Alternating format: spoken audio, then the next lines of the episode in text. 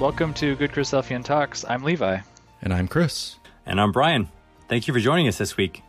On this podcast, we select one talk a week to help us get the Bible in our daily newsfeed. We post a new episode at the start of each week with a short intro beforehand to kind of set the stage for the talk you're about to listen to. And now, let's talk more about this week's talk.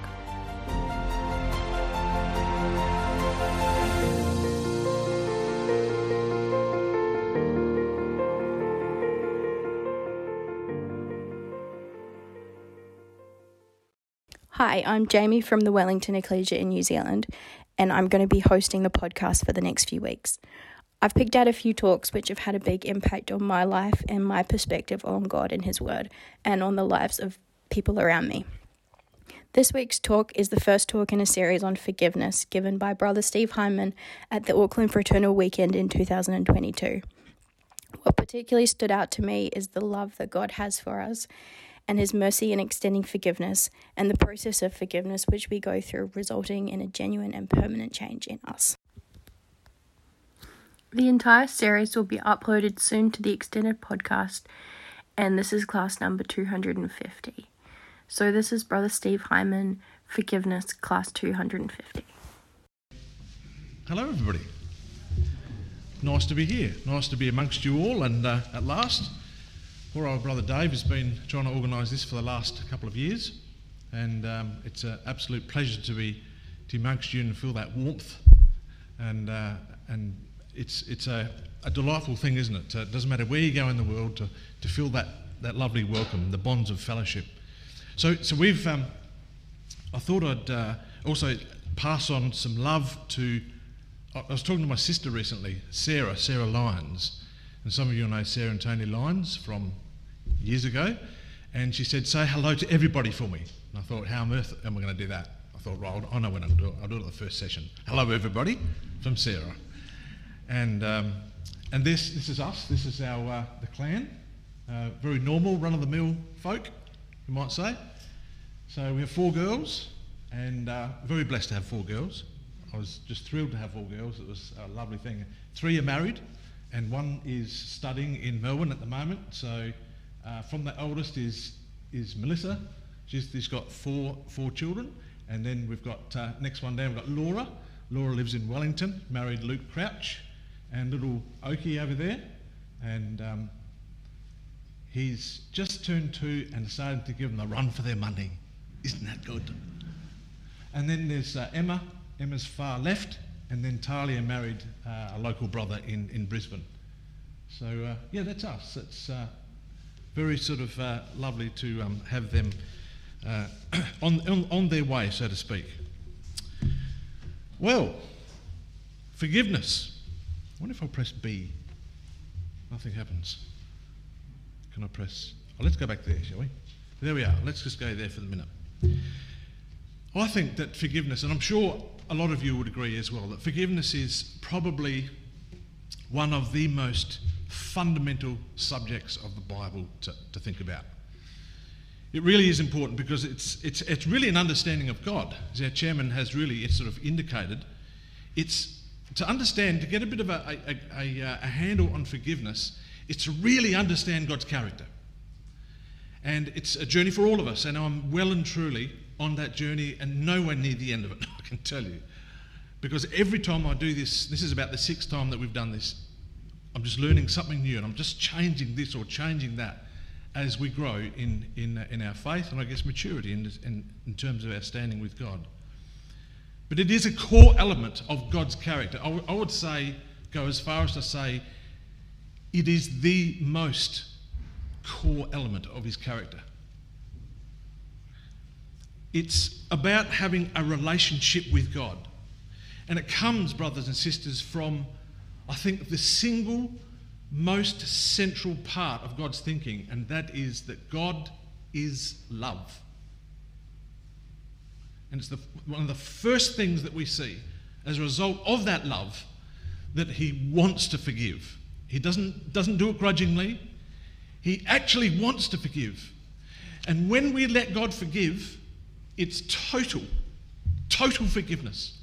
No grudges, no thoughts. He even forgets it. He has the power to forget your sin. So when you get to the judgment seat and you, and you might talk to the angel and say, I'm, not, I'm a bit worried about this thing, he might say to you, What thing's that? No recollection. It's gone. You discussed that years ago with God. It's gone from you. I think God does have, have the power to forgive properly and to forget sin. He remembers them no more. And I will forgive you despite what we have done against him. You know why actually God forgives? Psalm 79 and verse 9 says that he forgives us for his name's sake. Isn't that interesting? You think, wonder why, wonder why that, what does that mean to forgive for my name's sake? Well, what's God's name? Well, we know that from, from the early chapters of, of Exodus. His name is Yahweh, I will be who I will be, or I will be manifested into a multitude of people. So, in order for God to be manifested in a multitude of people, or to be seen in a large group of people, He must forgive. So, I will forgive for the sake of my purpose, for the sake of my name. My name is my purpose. Here's a little insight into the God that we serve. You ever listen to this? This is Luke's, Luke 6 and verse 35. Don't turn it up because of time. But he says this But love ye your enemies. It doesn't say love your brothers and sisters. Love your enemies. Do good and lend, hoping for nothing again. And your reward shall be great, and ye shall be the children of the highest, for he is kind to the unthankful and to the evil. God is kind to the evil. Remarkable being. Be ye therefore merciful, as your Father also is merciful. Judge not, and ye shall not be judged. Condemn not, and ye shall not be condemned. Forgive, and ye shall be forgiven. That's the God who we serve. Sends the rain upon the just and the unjust. Loves his enemies. There was a point in all our lives that we were enemies with God, but we're now reconciled to him. So as we progress through these studies, we hope to answer, brothers and sisters, a lot of those questions that do come up from time to time. Questions, questions like this How do I know I'm forgiven? Where, where in the Bible do I find that? How do I know I'm forgiven? Does God forgive immediately, or do I need to repeat the confession for a while? Is God looking for some rep- repetitious request? I have nagging feelings of guilt. Actually, let me go there. Is that right? No, next one. Oh, here we are. Yeah, here we are. Here we are. Let's. So I have some nagging feelings of guilt. Why? Why do I have those? Should I ever forgive myself even though I know God has? If I repeat the sin over and over and over again, does God still forgive? If someone has sinned against me or a loved one, should I wait for them to repent before I forgive? Are there conditions to God's forgiveness? If so, what are they? We're going to look at all these, so don't worry if you think, oh, what's the answer to that one? Under the law, why did God want blood? Is he bloodthirsty? Where are we? We go to the next one. Is he bloodthirsty? Why was God pleased to bruise his son? Why did, did that make God happy? What does it mean? Well, he was pleased to bruise his only son. Why did Christ have to die such a cruel way and not an old man? Are there big and little sins? Does God really and actually forget sin? And will all sin be reviewed at the judgment seat? Of searching some searching questions, aren't they? So, God willing, we're going to be covering all those questions and giving you hopefully some biblical answers of these things as we move through. Now, brothers and sisters, it's, it's an interesting thing when, you when we do a, a, a subject on forgiveness, it can have the tendency to stir up old things in our, in our, in our minds. And I readily acknowledge that subjects like this touch us very, very deeply. And, and you may have other thoughts or questions arising from this matter, which I'm also ve- always very receptive to, to hear your thoughts on them as well. Uh, so I think that, that, that feedback and those other ideas are, I find very, very stimulating and helpful for me. I certainly don't have, don't have all the answers to the, these things and very much learning as, as we go along with you together. But let's have a little think about sin then for a start. So, in order to appreciate the wonder and the beauty of forgiveness, surely we need to know really and actually get a handle on sin itself. Have a think about it. Because we tend to negate it a lot in our lives, we tend to diminish it a lot. So let's have a little think about sin. What does sin do in terms of our relationship with God, with our Father? What does it do? Well, sin breaks the connection. It breaks the connection that we have with God. It separates us. But forgiveness reconnects us with God. That's what God is trying to do. He's trying to unify you with Him again. He does not like this, this disconnection, and He'll do everything He can to be united with you again. It's about reconciliation with God. You might remember this quote. This is quite a, a famous one. That John Carter said. He said this in his book, Delight in God's Law. He said, Sin ruptures the good relationship between God and man. It's a relationship which is illustrated by the change from living in the Garden of Eden to the exclusion from its paradisiac life. So he's basically saying a really good example of the disruptive nature of sin is what occurred in the Garden of Eden. At first, God walked in the garden in the cool of the day, and he often spoke to Adam and Eve. It was a lovely relationship. Afterwards, a flaming sword barred entrance to it. In this was exhibited the altered relationship that sin had caused. And sin affected man's world as well as man himself.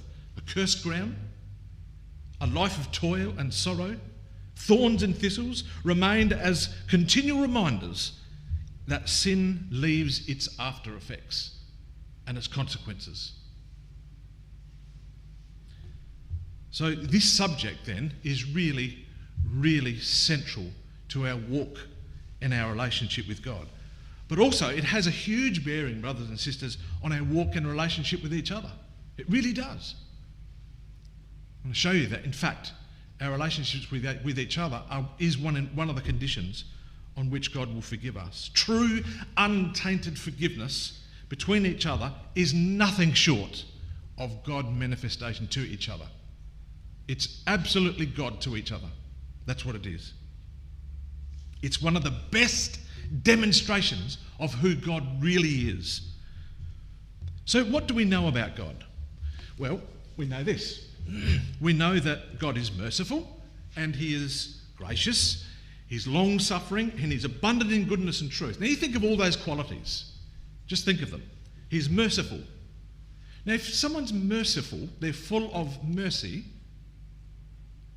doesn't make them forgiving? What about gracious? Undeserved divine favour, unmerited divine favour. Gracious. You have to be forgiving. It's undeserved favour. You've not deserved it. So it's forgiving. What about someone who's long suffering? To suffer for a long time means to be patient or slow to anger. Now, if you're a very, very patient person, very patient, and you can, you can put up with certain things for thousands of years, certain behaviours, you're forgiving. No doubt about it whatsoever. What about goodness, chesed, kindness? That means you are willing, you are happy to forgive. He's very kind. He's kind to the unthankful, we read earlier. So he's very, very happy to forgive. And truth, emeth, he's just. God is just, this is what John says God is just and faithful to forgive. His, his, his, his trustworthiness is something that we can depend on. He will forgive. And then, and then verse 7 says, keeping mercy for thousands, forgiving iniquity and transgression and sin. So all of those qualities equal keeping mercy for thousands and forgiving iniquity, transgression, and sin. It's all part of his purpose. It's a part of God's, of God's glory. His character is to forgive sins. He's doing it all the time, as we're going to see. But what about the next verse? What about that next verse? I hear you say. The bit that says, by no means clearing the guilty. What about that? Well, here it reads like this that by no means clear the guilty, visiting the iniquity of the fathers upon the children and upon the children's children unto the third and fourth generation.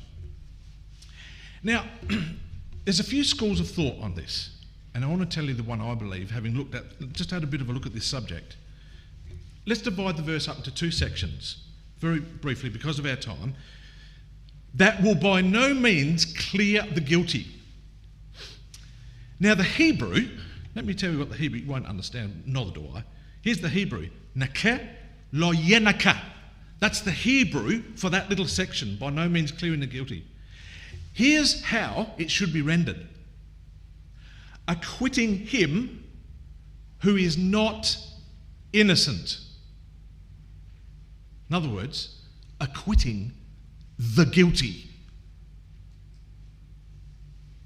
One commentator, on the, and really good commentator on the Hebrew text, says this that it's that little bit of section of, of that verse has been misunderstood and misinterpreted, misinterpreted by all our translators, the whole lot. And you actually know that the AV, my, my Bible here, I've got the Oxford version of the Bible, is having trouble with it as well because the words the guilty, they're in italics. They're not even there, nor they should be acquitting him who is not innocent. The translators have really struggled with that. Second half of the verse visiting the iniquity of the fathers upon the children and upon the children's children unto the third and fourth generation. Now that sounds like, face value, that sounds like if dad does something wrong, all the kids are going to cop it. If grandpa, great, great, great grandpa did something else, something wrong, I'm going to get it It doesn't mean that at all. It's not how God works. Deuteronomy 5, verse 9, I think puts it properly. He says, Now listen to this. For I, Yahweh thy God, am a jealous God, visiting the iniquity of the fathers upon the children unto the third and fourth generation of them that hate me. Ah, so this is all about prolonging the hatred down through the generations.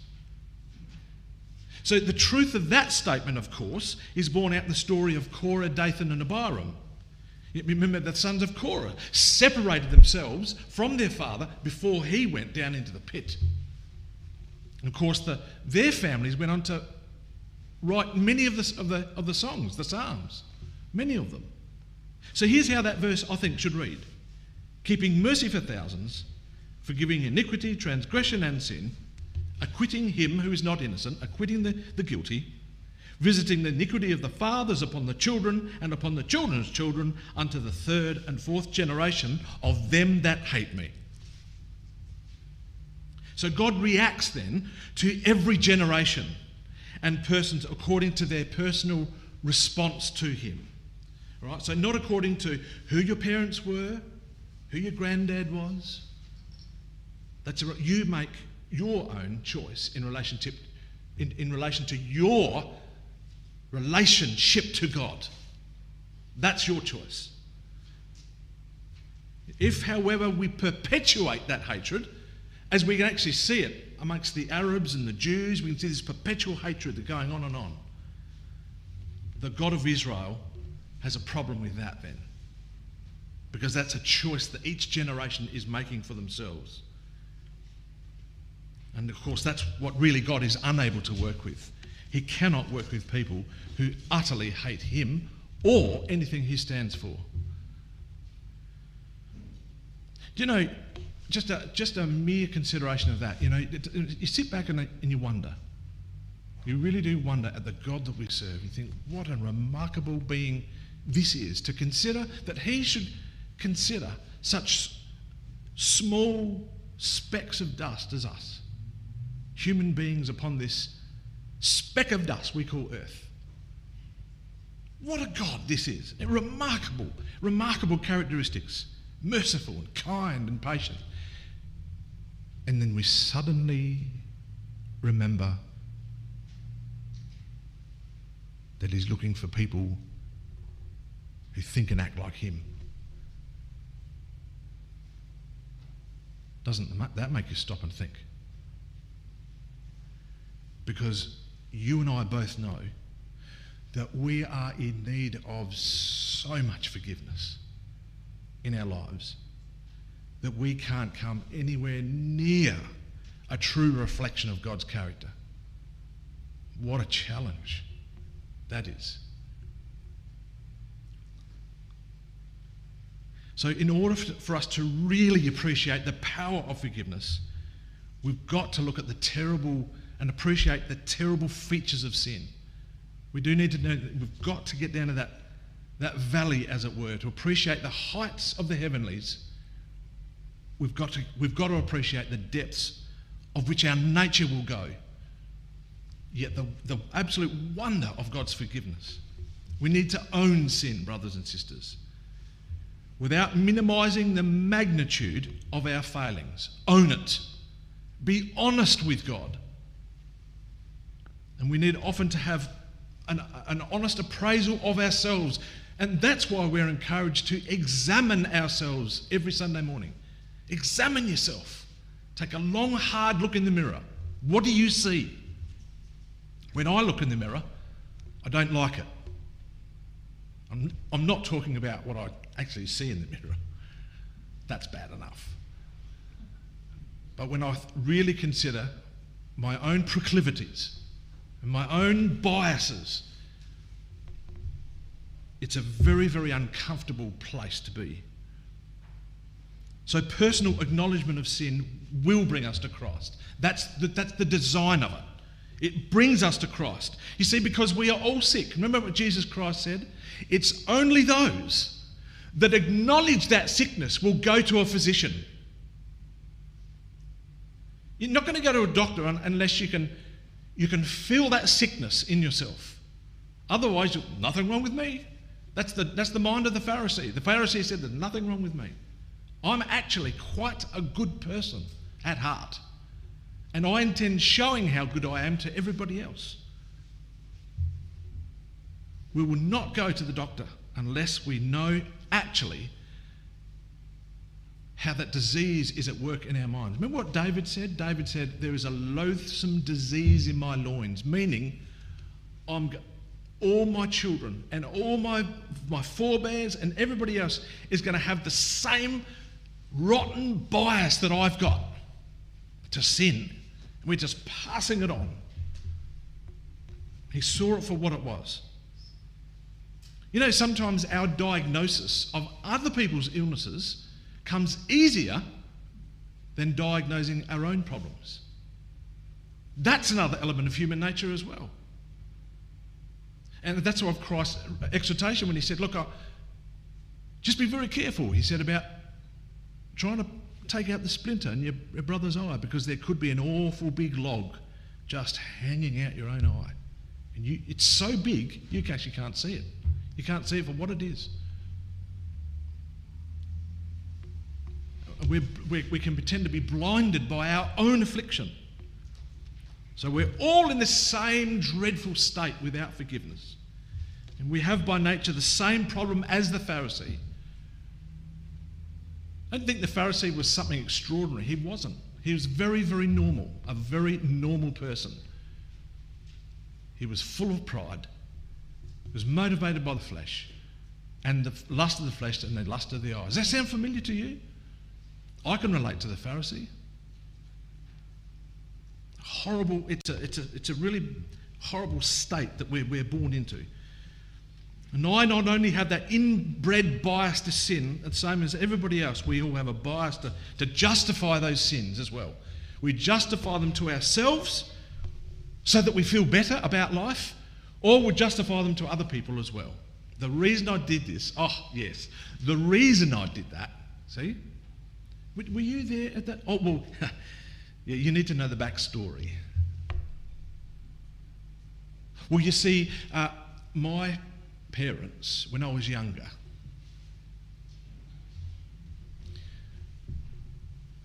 we like to rationalise. Whenever there's a, an opportunity to blame something else, to blame someone else, give plausible excuses, we generally will disown sin if we can. Because it makes us feel shameful. That's the whole, that's part of the, in fact, that's part of the, that feeling of shame.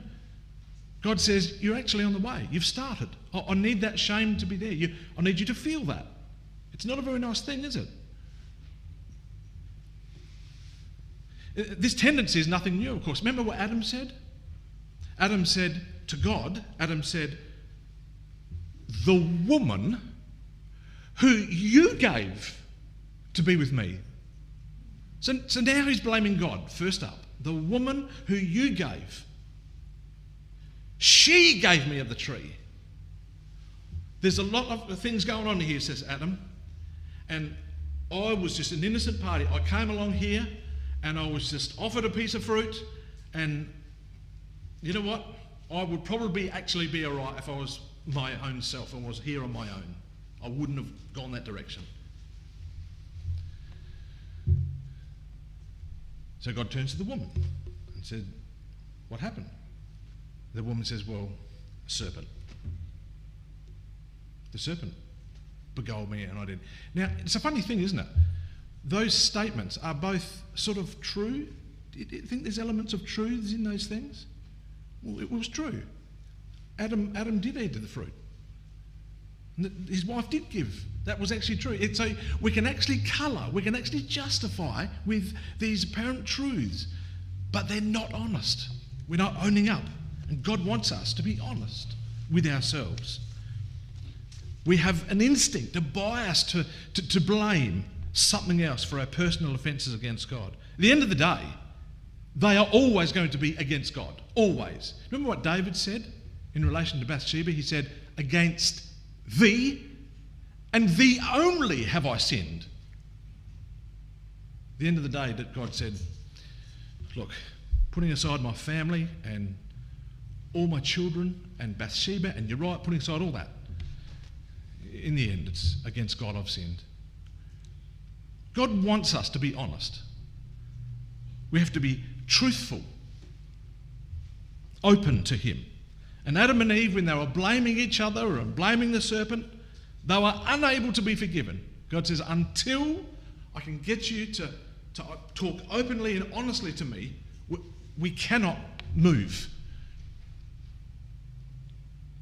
God cannot forgive the unacknowledged, unacknowledged sin. He wants to. He really does want to, but he can't do it until we acknowledge it to him in humility. If we cannot own our sin, neither can God forgive us, brothers and sisters.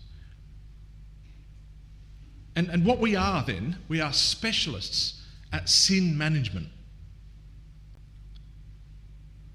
So when we walk down the corridor of life, we, we come to a sign on the door and it says Sin Manager. We swing open the door, and there inside is you or me sitting back on a nice chair, feet up on the desk, hands across our stomach, pretty smug. We're, we're brilliant at it, sin management. It makes us feel so good, so much better. It's actually fig leaf syndrome. That's what it is. We're trying to cover something based on our own strengths. It's all fig leaf. We lie, we con, we trick ourselves into believing that we, in fact, are okay, that things will be just forgotten about and disappear over time. Do you know why I know that? Do you know why I'm, I'm saying that? Because when I sat down to write this, I thought, this is me. So a lot of the thoughts you're getting through this weekend is my thoughts because of my own experience with myself. The fact that I've lied to myself, tricked myself, tried to trick God, lie and, and, and con myself. We can't do it. We have to be honest.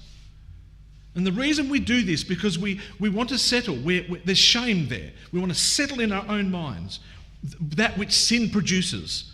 We want to feel better about ourselves. It's an attempt to deal with sin without God. That's what it is. And we make our own covering, effectively. So the need to see sin as God does is crucial to understanding the process of forgiveness. See it for what it really is. How's everybody going? Feeling pretty flat, pretty low? Think, wow, gee, this is not too good. It's, it's, it really does flatten you, doesn't it, mentally? And you sort of think, we're not, we're by nature, we're not the most, uh, not the most attractive creatures, really. Human beings will do what they can to get out of their own problems. But then God says, now, now that we're down there, now that we're down in that horrible valley, God says, I want you to do something. Whoops. Um, we're going forward. Yeah, here we are. Look at that. This is what God wants us to do. He says, it is part and parcel of us coming to groups and being honest with ourselves. He says, now, now that you're there, wash you, make you clean, put away the evil of your doings from before mine eyes, stop doing the evil. And then he says this. Now I think these words are so so beautiful. He says, Now, now come now. He said, Let's have a chat. Come on, let's talk. Let's reason together, saith Yahweh. Though your sins be as scarlet, they shall be as white as snow. And, and though they be red like crimson, they shall be as wool. I want to wash you. Can you, can you give me a chance to wash you clean? Effectively, that's what that quote says me. Says to me, white as wool, of all things. Where does wool come from? A lamb. He wants to cover us with skin of a lamb, slain from the foundation of the world. I would like to cleanse you from your. You, you are actually not capable of self cleansing, but I can, and I want to, and I will if you let me. So the need to see our sin as God sees them. So this is we've just opened a bit of a key here then. And the key is to see our sin from God's perspective. Ah, now that's interesting. Not from our own perspective. How does God see this? He's given that he's the one that's doing the forgiving, what's he seeing with his own eyes? See the sin from God's perspective see the sin as also a part of this restorative process.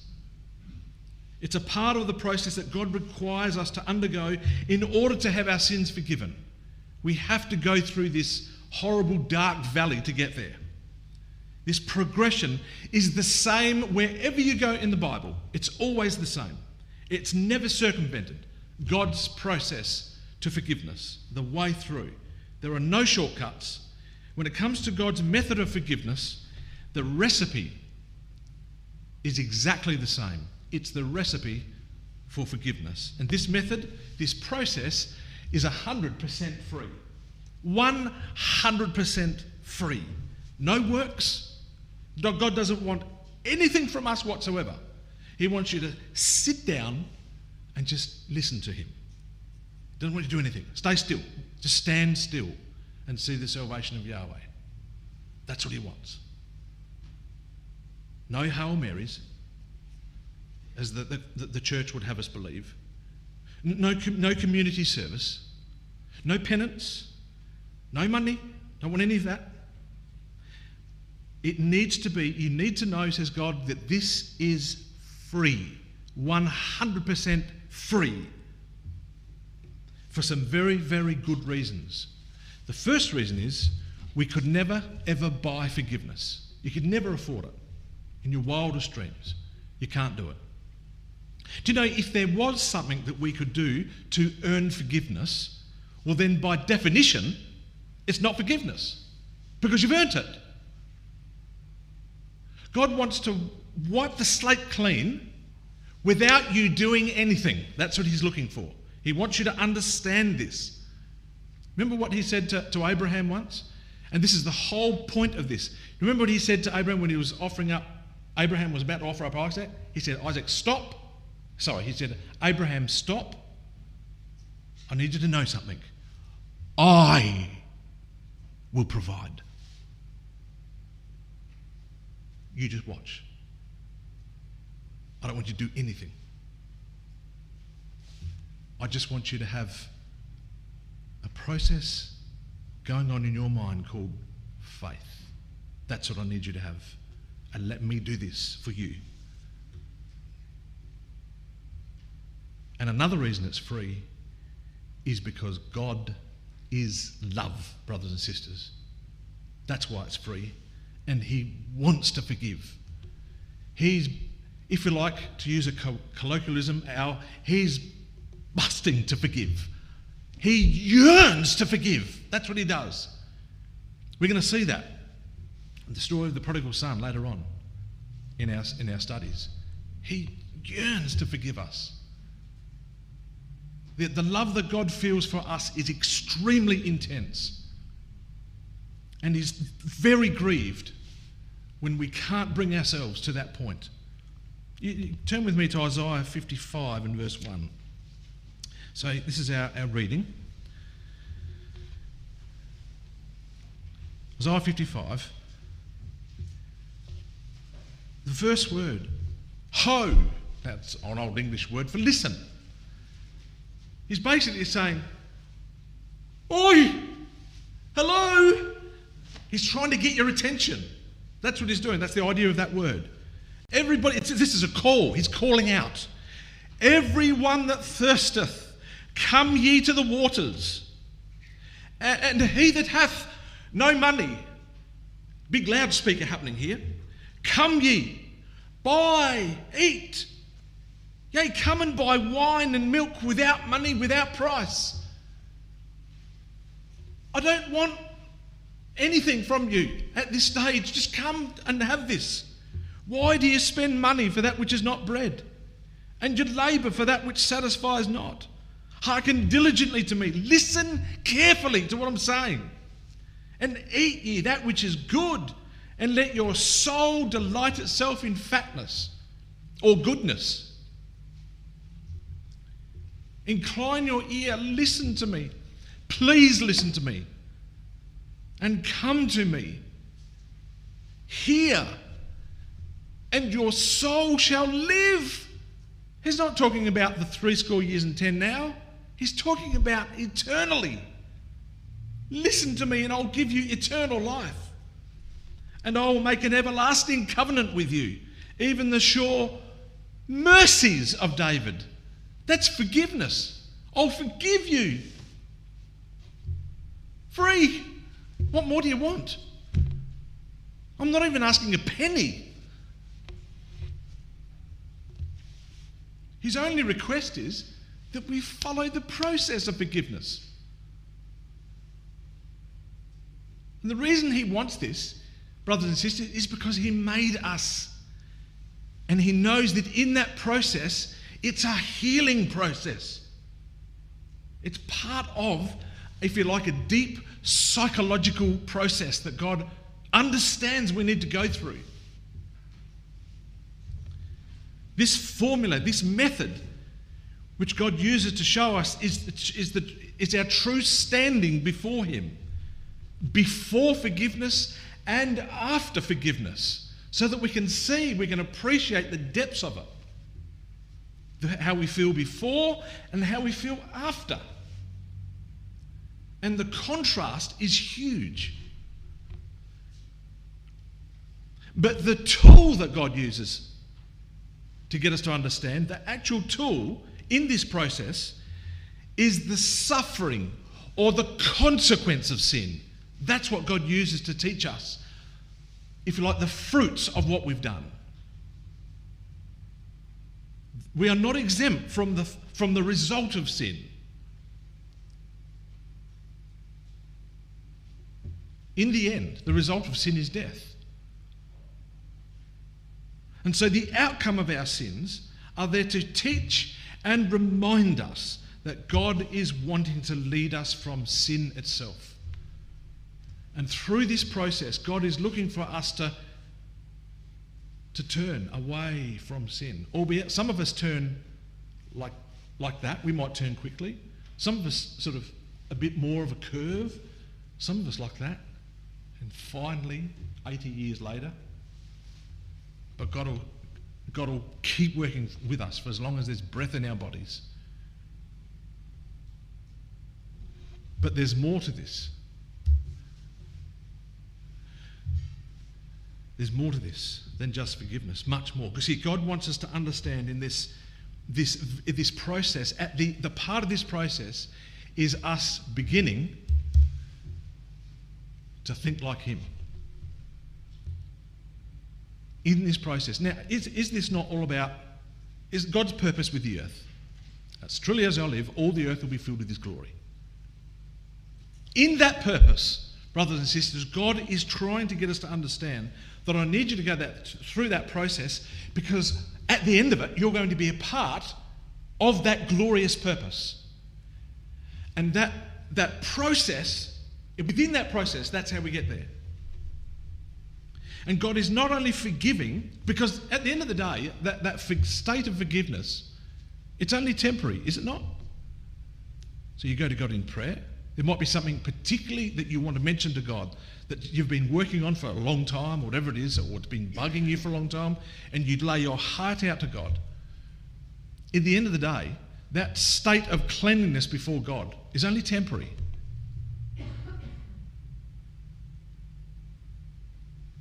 It's only there for a little while. Because a few days later, or a few weeks, or hours, whatever it is, you've got to go to God again and ask for forgiveness again. And God will forgive you again and again and over and over. Because that's what he does. He says, I don't think like you. I don't think like a man. I don't have limitations to what I can do or what I can't do. So, what God is actually doing within this process is creating a new creature within you. So, you sort of think, how is God creating a new creature with it? What He's doing, is creating a new concept in your mind. And effectively, what you said, you've been born with the bias, brothers and sisters, of sin, but God has actually given you this. And He said, now get this into you. Because that's going to produce a whole new way of thinking which you otherwise wouldn't know about. Eat this book and understand the process that I need you to go through. It's a healing process. And God is both cleansing us from sin and creating himself within us. So God is not so much interested in a temporary state, but a permanent change. Is that not true? God wants to change us permanently in the end. And of course, this side of the judgment seat, when no one's ever going to get to the state where they can say, Well, I've made such huge changes, I'm almost immortal anyway. Never. Haven't got a chance. God is looking for effort. That's what He wants. He wants a genuine effort. So, the real reason, then, brothers and sisters, for confession, repentance, and conversion is that we turn from sin. That's actually the real reason. And in that process, God will forgive over and over and over and over again so that we can start to learn. No. Because if, if it was just the case that God said, oh, that's okay, don't worry, I'll forgive you. And so you've, you've, you've asked for forgiveness, it's all good, forgiven. Well, then we're not going to turn from sin. We might be forgiven, but we won't turn from it. But what the process does, it turns us away from it. God is very, very ingenious, if you like, in his method of what he's done with us. He wants us at some point to learn the folly of giving in to our weaknesses, the foolishness of it, and how we feel every time when we come to Him and in tears, and here I am again. God will say to us, Well, we've been here before. How do you feel this time? And He'll forgive again. You know, whether it's a one year process or an 80 year process. Meanwhile, He'll continue to forgive the repentant heart that is genuinely trying to work with God. And you may never, ever be truly successful. As I said before, God is looking for an effort. So we've got this three part process then that we must all undergo before forgiveness can, can take place. So the first step is confession. So here's a couple of, here's a couple of quotes. Um, here we are. A couple of quotes. Confession. See the horror of sin for what it, what it is. It's a funny word to use, isn't it? Uh, do I see sin as horrible? Am I horrified with my sin? The honest answer? It's because we're so. The honest answer is probably not, because we're so accustomed to doing, I guess, to either doing or not doing what we should. So John says, if we confess our sins, is that up there? Yes, if we confess our sins, he is faithful and just to forgive us our sins. Remember one of the questions? How do I know God is forgiven? John says, well, if you confess, he is faithful and he is just to forgive our sins and to cleanse us from all unrighteousness. Proverbs 28, verse 13 He that covereth his sin shall not prosper, but whoso confesseth and forsaketh them shall have mercy. And Psalm 32, verse 5 says, I acknowledge my sin unto thee, and mine iniquity have I not hid. I said, I will confess my transgression unto Yahweh, and thou forgavest the iniquity of my sin. So, confession is stage one. The second step, repentance. You might remember that um, Paul the Apostle, when speaking to King Agrippa, he said this, but, and he's explaining to King Agrippa, what Paul had gone through. And he says, But but showed first unto them of Damascus, this is when Paul was first converted, at Jerusalem, and throughout all the coast of Judea, then to the Gentiles, that they should repent and turn to God and do works meet for repentance. The ESV says, performing deeds in keeping with their repentance. So repentance is a, really a change of heart. That's what it is. It's a, a, a, new, it's a new viewpoint, a new perspective, God's perspective. Not just a temporary feel bad moment. We're all familiar with that. That, that bad moment that says, oh, what, what, a, what an idiot. What have I done that for? And you forget about it and do it again the next day, whatever. It's, this is a complete change. And the result is the third step, which is um, conversion, of course, to, to, to, turn and walk away in the opposite direction. So this is really has the, has the idea of replacement. We've got to replace our behaviour, our thoughts with something else. So if, the, if, if, it's a, if it's a behavioural thing, we replace it. We are recently at a, a School of the Prophets in, in, uh, in Brisbane, and the young men, as the young men do, they open up to each other and they really talk about some pretty heavy duty subjects. And one of them was pornography. And they had, they had a great discussion on that, in that they said that, that the, the way forward, some of them felt that the way forward for them for their success with that problem, they said, was to replace that behaviour with something else. They didn't just say, well, I'm not going to look at that website anymore, or I'm not going to do that anymore, and just sat there twiddling their thumbs, thinking, I'm just not going to do that anymore. They replaced the behaviour with something else.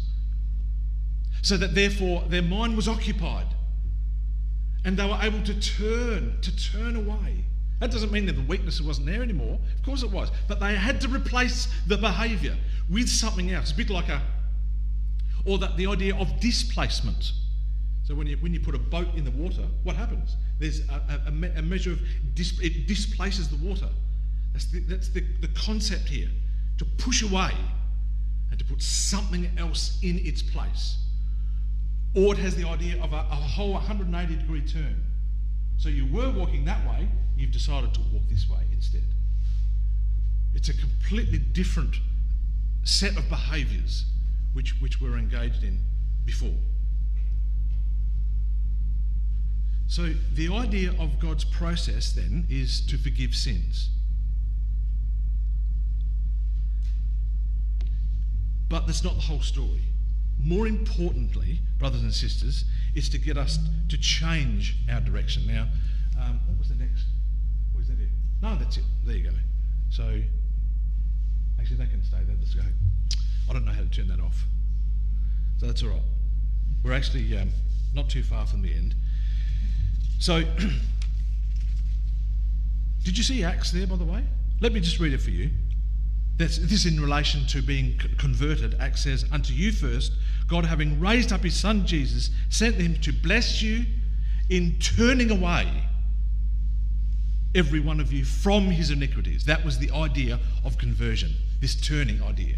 And see, and so can you see in the process, it's not just a, a thing that God has set up. He actually is trying to get us to see sin for what it is and not to repeat, not have this repetitious way in which we sin. So God's mercy and forgiveness cannot flow then until we see that exact process is acted upon. Now here's a couple here's an example of how the process works. Isaiah 55 again. So have a look at verse 6. So here's, here's the process in, in verse 6 and 7. Isaiah 55 Seek ye Yahweh while he may be found, call ye upon him while he is near. So seek God's attention Confess to God, call to Him and make that confession. That's step one. Then, step two, let the wicked forsake his way and the unrighteous man his thoughts. Right? So, forsake that previous way of life or that previous activity or the previous behavior and let him return unto Yahweh. Return to Yahweh. And there's conversion. And look at the result he will have mercy upon him and to our God, for he will abundantly pardon. Abundantly pardon. For my thoughts are not your thoughts, neither are your ways my ways, saith Yahweh. For as the heaven is higher than the earth, so are my ways higher than your ways, and my thoughts than your thoughts. I don't think like you. So, so, so don't limit God. Don't ask questions like, Surely God can't be forgiven me after all these years. Yes, I am working on it with Him, but is He still willing? Yes, He is. He is still willing to forgive. As long as you are willing to keep working with Him through that process. If we are honest with God and ourselves, and we undertake the righteous process that God requires, I would like to show you now the state in which we are in from God's point of view. And this is remarkable. And it's lovely the way John writes this. Now, you, come to John, uh, 1 John 3, actually. This is where God is actually going. We're going to spend a bit of time in John this weekend. John is just so remarkable the way he, he writes. So this is 1 John 3 and verse 4. Where, where does God where does God sort of where's the end game, if you like, here? Because it's not just forgiveness. So 1 John 3 and verse 4 says, Whoever commits sin transgresses also the law, for sin is the transgression of the law. So John states clearly that, that all have sinned, we all have laws, God's law, and we've all sinned against that law. Verse 5 And you know that He, Jesus Christ, was manifest to take away our sins, and in Him is no sin.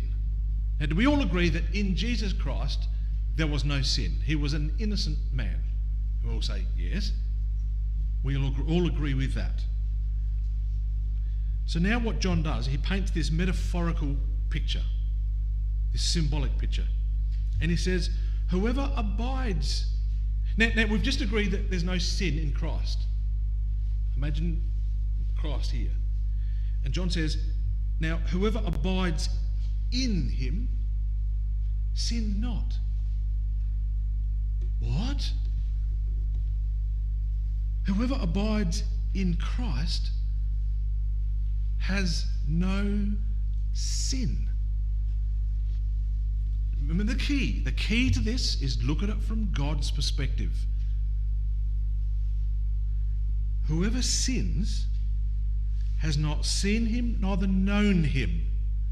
Remember what John said in his, in his gospel? He said, This is life eternal. What is? That they might know thee, the only true God, and Jesus Christ, whom thou hast sent. Life eternal is based on a knowledge of God and his Son, Jesus Christ. And that, mean, that means basically what he's saying if, if we don't know Christ, we are not in him. Little children, let no man deceive you. He that doeth righteousness is righteous in front of God in, terms of what, what God sees. Even as he, Jesus Christ, is righteous. You, brothers and sisters, are basking in someone else's victory. And that is part of God's plan. He wants you, Jesus Christ wants you to be a part of his victory. That is remarkable. Whoever abides in him sins not. What a state to be in.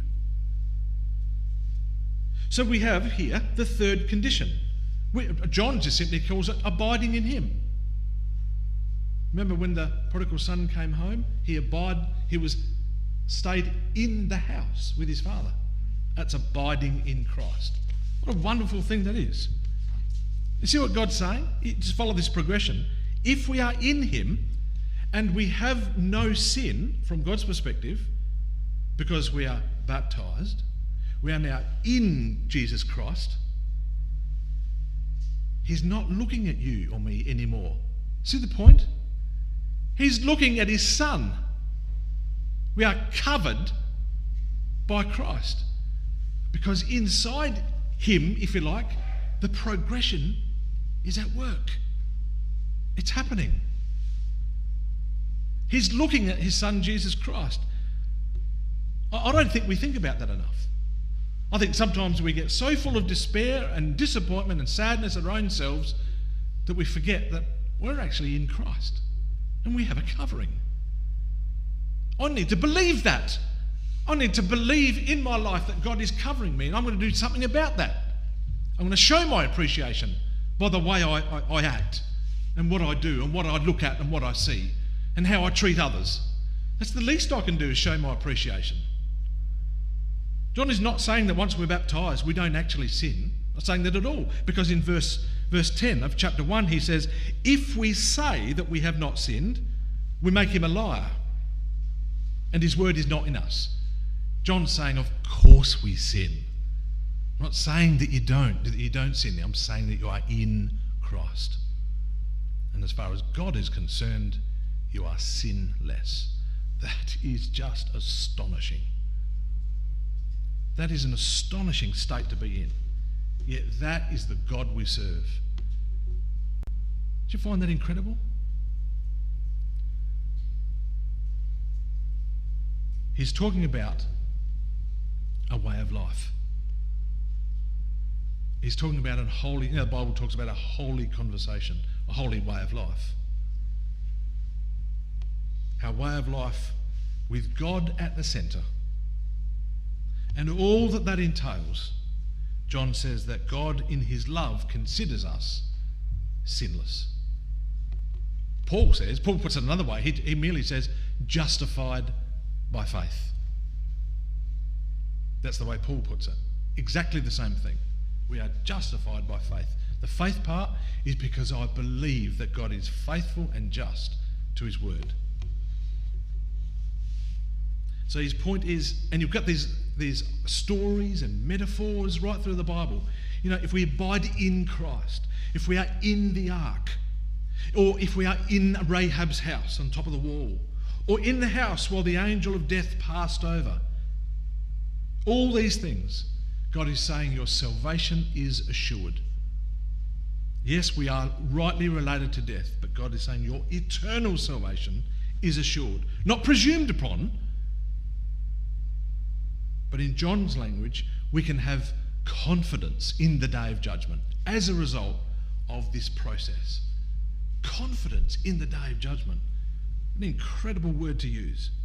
And what that confidence produces, or that boldness in Christ, produces the peace that passes all understanding. Remember when Christ said, My peace I give to you, not as the world giveth. This is what he's talking about this deep sense of peace. Knowing that we are actually at work with God and he's producing within us a good, a good work. And isn't this where God wants us? God just doesn't want us to, to keep, God doesn't want to keep forgiving us just in this sort of mindless, cyclic way. It's not what God is about. Yes, He will keep forgiving us. But He wants us to eventually turn from sin and abide in Christ. That's what He wants. It's an incredible state to be in. Well, brothers and sisters, our time, we're, I think we, we did a bit of a late start, didn't we? One, give me one more minute. I just want to, just want to quickly just give you the final uh, condition. And the final condition is this. It's in in, in, in 1 John 4 and verse, have a look at verse 7. There's one more condition, which we're going to take a whole study to look at. But here it is here, very, very quickly. Verse 7 of 1 John 4. It's the, it's the, the condition of mutual forgiveness, forgiveness between ourselves. Beloved, now I'm going to change the word love here to forgiveness so that we get the, the sense of it. Because forgiveness at the end of the day springs out of love. Beloved, let us forgive one another, for forgiveness is from God. And everyone that forgives is born of God and knows God. He that forgives not knoweth not God, because God is love. In this was manifested the love of God toward us because that God sent his only begotten Son into the world that we might live, that is, have forgiveness through him. Herein is love. Not that we love God first, but that he loved us first before we come to him and sent his Son to be the mercy seat for our sins. Yes, this is all about forgiveness, no doubt. Beloved, if God so has forgiven us, we ought also to forgive one another. And then John says, No man has seen God at any time. Do we all agree with that? John says. All, you all agree that we, nobody's seen God at any time? We say, Yes, all agree. But then he says, Now, if you forgive each other, God dwells in him, in us. Ah, and we can see God in each other. So, yes, you won't see, we haven't seen the God at any time, but we can see God in each other. And His love, His forgiveness is perfected within us. His forgiveness bears fruit. So, what's God's aim in all this, brothers and sisters? Again, without a doubt, to see Himself in all of us.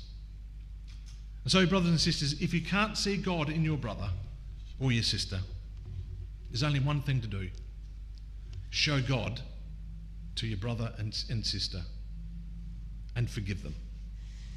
That's all there's left to do. And because you see, verse 18 of 1, 1 John 4 and verse 18, there is no fear in love, but perfect love casts out fear. Herein is our love made perfect, that we might have boldness in the day of judgment. How? How do we have boldness? Because as He is, so are we in this world. We are Christ to our brother. Thank you.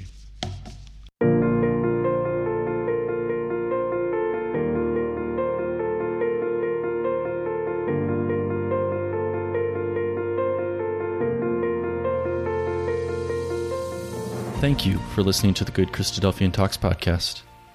We hope this talk helped you in your walk. If you would like to hear more, please subscribe for new episodes and leave a review in Apple Podcast or whichever service you are using to help more people find the show when they search for it. If you enjoyed this particular talk, please share it with someone who you think might enjoy it as well. For show notes on the talk you just listened to, visit our show page at anchor.fm slash GCT or check the show notes section of your podcast player. Please share your thoughts on the talk from this week on our Facebook or Instagram pages, where we are at Good Christadelphian Talks, on Twitter, where we are at GCT underscore podcast, or leave a comment on our YouTube channel where these talks are posted as well. If you know of a great talk, we want to know about it too. Send a suggestion to our email at goodchristadelphiantalks at gmail.com or message us on any of our social media accounts. Thank you for listening. God bless, and talk to you next week.